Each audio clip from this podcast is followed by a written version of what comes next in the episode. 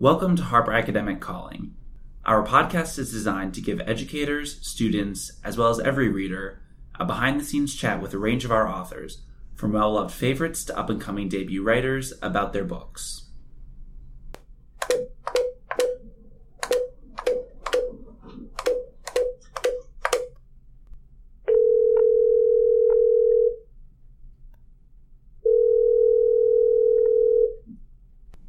Harper Academic calling Amber Tamblyn. Amber is an acclaimed actress and director, and is also the author of three books of poetry. Her provocative debut novel, Any Man, takes a critical look at sexual assault in our society, how we treat the victims, how we talk about the predator, and how the victims cope with their trauma.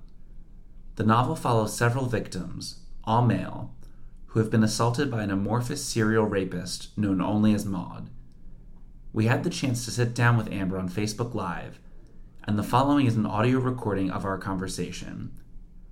Given the nature of the novel, listeners should be advised that the following interview contains discussion of sexual assault. Hello, Facebook. Welcome to Book Studio 16. We have a very special guest with us today, Amber Tamblyn, author of Any Man. And thank you so much for joining us, Amber. Thank you so much for having me here. So, tell us a little bit about the book. Um, what prompted you to write it? Oof. Um, I started writing Any Man about three and a half years ago. I, I could have never predicted that it would be out in a year. Um, you know, sort of coinciding with the Me Too mm-hmm. movement mm-hmm. and, and all of that. But um, the book looks at the lives and experiences of six men who were sexually assaulted by an amorphous female serial rapist. Um, and it doesn't so much you know, this isn't about flipping the script, I think, mm-hmm. on sexual assault as much as just broadening the conversation for me. Um, I wanted to create a female antagonist that was um, was truly, truly horrifying and terrifying in a certain way, but who, as a predator, you know, had no consequences. Much mm-hmm. in the mm-hmm. way that I think um, a lot of real real life predators um, up until recently with the Me Too movement have not uh, experienced any consequences, um, and so I wanted to examine that. What would it look like if a woman could just do whatever she wanted to do and be as awful as she possibly wanted to be without ramifications? Mm-hmm. And I also just wanted to sort of examine you know our culture the, the word culture in the term rape culture and what does that look like and how does social media affect you know the world that we live in both positively and negatively and you know really examine whether or not we're we're helping or hurting and and do we know the difference anymore mm-hmm.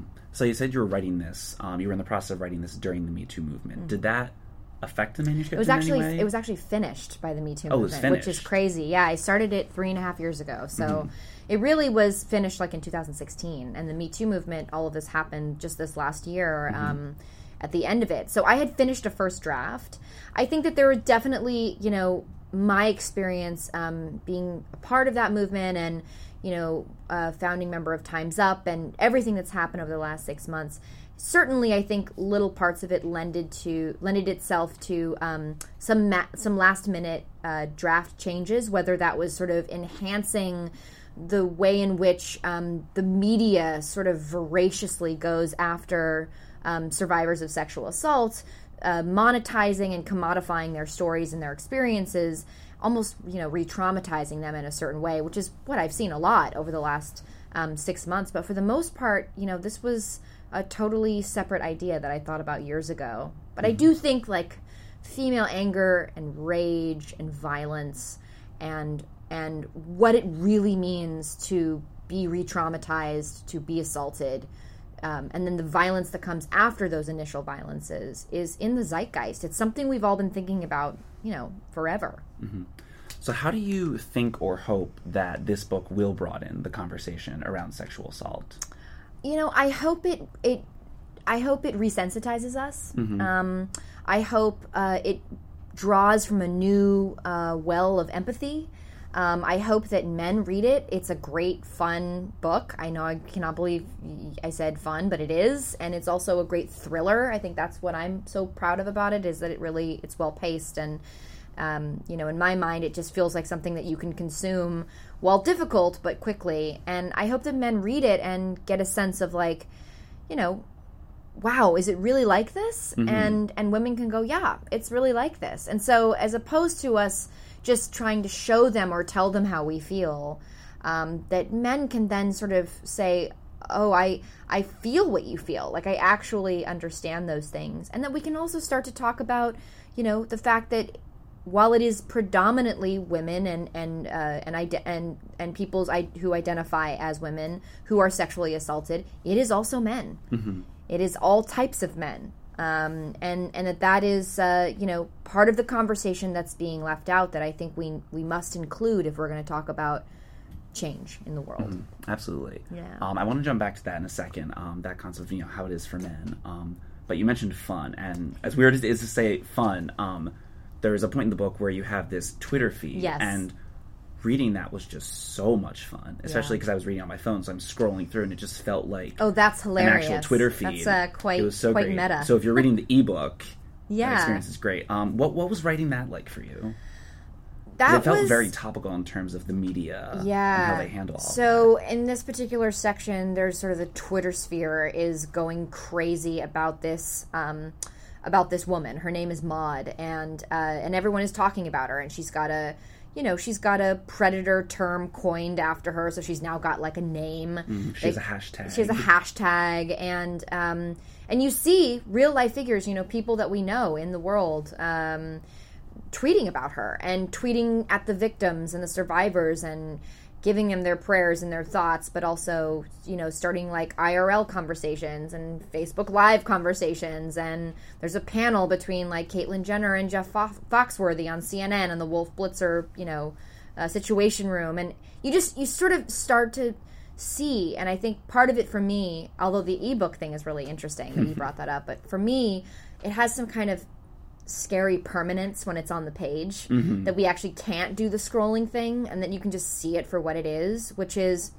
frankly grotesque you know and mm-hmm. i'm i'm part of that problem too. And so the the point of that particular section was to sort of show you know again are we helping or are we harming? And what is it exactly that we're doing or not doing and how can we do more? Mm-hmm. And so the hashtag that arises from that, Maud to penetrate, kind of a play on made to penetrate, the way that a female raping a male would work. So, Um, made to penetrate in a court of law is a term that's used to describe a man who has been sexually assaulted by either a man or a woman. It doesn't matter. It just means, you know, the sexual assault of a of a identifying man. is the so there's a certain shame that these male victims feel Mm-hmm. after um, being raped by Maud. Is that shame different from the shame that a woman would go through, or is that That's a great question. I because there's almost like I a demasculinization? yeah. Well, I think it's I think it has to be different just by nature. Um, Mm-hmm. First of all, I think it's endemic to women's experience for the most part that they have been. Um, you know, we have been living this forever, um, and not only just talking about sexual violence, but then all of the things that come after the fact. So, not being believed, um, you know, being threatened, having your livelihood threatened, um, uh, tremendous amounts of pressure to, to remain silent, uh, and so um, so I think in, in, endemically it's different for women in that way. But for me, I really, you know, I really wanted to write what I thought, what I imagine the interior emotional lives of men, straight, gay, you know, across the spectrum, what what they feel. And I, you know, we don't get to see that enough as a society. Uh, because of you know toxic max- masculinity but the idea that men are really supposed to live by these rules you know they're they're handed down these sort of um, ways in which they're supposed to live and survive in the same way that women are burdened with these things that are handed down to them so i wanted to look at you know and examine the interior emotional lives um, of men because I want them again in an effort to say, I see you. I see what you must be feeling. Now, can you see what I'm feeling? And then in the way um, they describe Maud, um, there are some very grotesque descriptions of her. The way these victims and you know, different people on social media who imagine her describe her, um, and a lot of it seems very tied to just her as this predator. But um, when I was reading, it also seemed like some of it came from a very sexist place that you might not yes. necessarily get when Yeah. talking about a male predator. Could you elaborate a little bit? On Yeah, that? absolutely. So, one of the things that was, I think, most joyful for me and fun mm-hmm. to do as a writer was to take the cumulative language that's used to describe women who are in positions of power, whether or not those are women we like or not, whether they are awful, awful people whose moral compass is like nowhere near ours, or whether they are absolutely beloved, whether they are physically attractive or not physically attractive, you know, heavy set or not heavy set. Like, no matter what it is, our culture and society has very specific terminology and language to denigrate women and, frankly, to dehumanize them mm-hmm. in a certain way. And so I wanted to kind of take that back and create Maud to be a, an almost an ultimate archetype of all of those languages and all of those words, almost turning her into like a borderline animal. And you know, you don't you don't really get to meet Maud, you don't get to see her, you don't really get a physical description. She's very amorphous in that way, and I also love this idea that that you just could not see her through the male gaze. Mm-hmm. That that she was not physically present in that way, even though these men and the media are still trying to give her a definition. So there's definitely some some uh, some conversation in the book pertaining to the mythologizing of women. Mm-hmm. Absolutely. Uh, so I think we have time for one more question, yeah. uh, and this is a question that we ask all of our guests on the podcast. Since we are Harper Academic, this is primarily for educators. Who is your favorite teacher? Oh, I have a great story about this. Good, yes. So my favorite teacher, her name is Laurel Schmidt. She was my English and poetry teacher when I was a little kid um, in a school I went to in Santa Monica, California. And Laurel, very, you know, I grew up being an actress. I was on shows starting at the age 11 and um, being a child actor. And Laurel was adamantly against it. And mm-hmm. she would tell my mom that, she would tell everyone. And she was so inspiring. She would create these after school poetry classes and she really made you care about like the Renaissance fair, like mm. the Renaissance ages and Victorian ages and things you just I think unless you've got a very imaginative teacher, you know, it might just sort of be something you don't care that much about. At least that was my experience. And um, Laurel and I hadn't really talked in several years, and recently during the Me Too movement and the pieces that I wrote for the New York Times, she reached out. We we got back in touch, and we've sort of become pen pals. Um, awesome. And I sent her the book and she's actually in the dedication in the back in the acknowledgments along with my daughter and my mother so that'll tell you how much she matters to me and she wrote me the most beautiful letter about how proud she was and how this book changed her and that you know she just was very proud to be a part of any of that upbringing for me so it's been this really interesting full circle experience and i feel like laurel is the one who knew all along that while i was a great actress you know writing was really where my um, where my life was gonna to end up. That's great, and look where it's landed you today with this yeah, book. exactly. well, thank you so much. This has been a thank delightful you. chat. I so appreciate it, and I hope we can talk more soon. Absolutely, yeah. yeah. So, Any Man is available now in paperback, so definitely check it out. Uh, bookstore, ebook, audio, etc., etc. Yeah. It's great. And I should say that the audiobook has a phenomenal cast of um, readers from the actor Ben Foster to Marc Maron to Jason Ritter, John Roberts uh, my father, Russ Tamblyn. So um, if you want a really, really interesting uh, take um, and you want to hear some great actors reading from it, the audiobook's pretty good. All right, great. Cool. Thank you so much. Thank you. Thanks. Of course. Thank you for listening to this episode of Harper Academic Calling. Subscribe on SoundCloud, Apple Podcasts, or your favorite third party app for more episodes. And be sure to visit us at harperacademic.com for more information about this and other great books.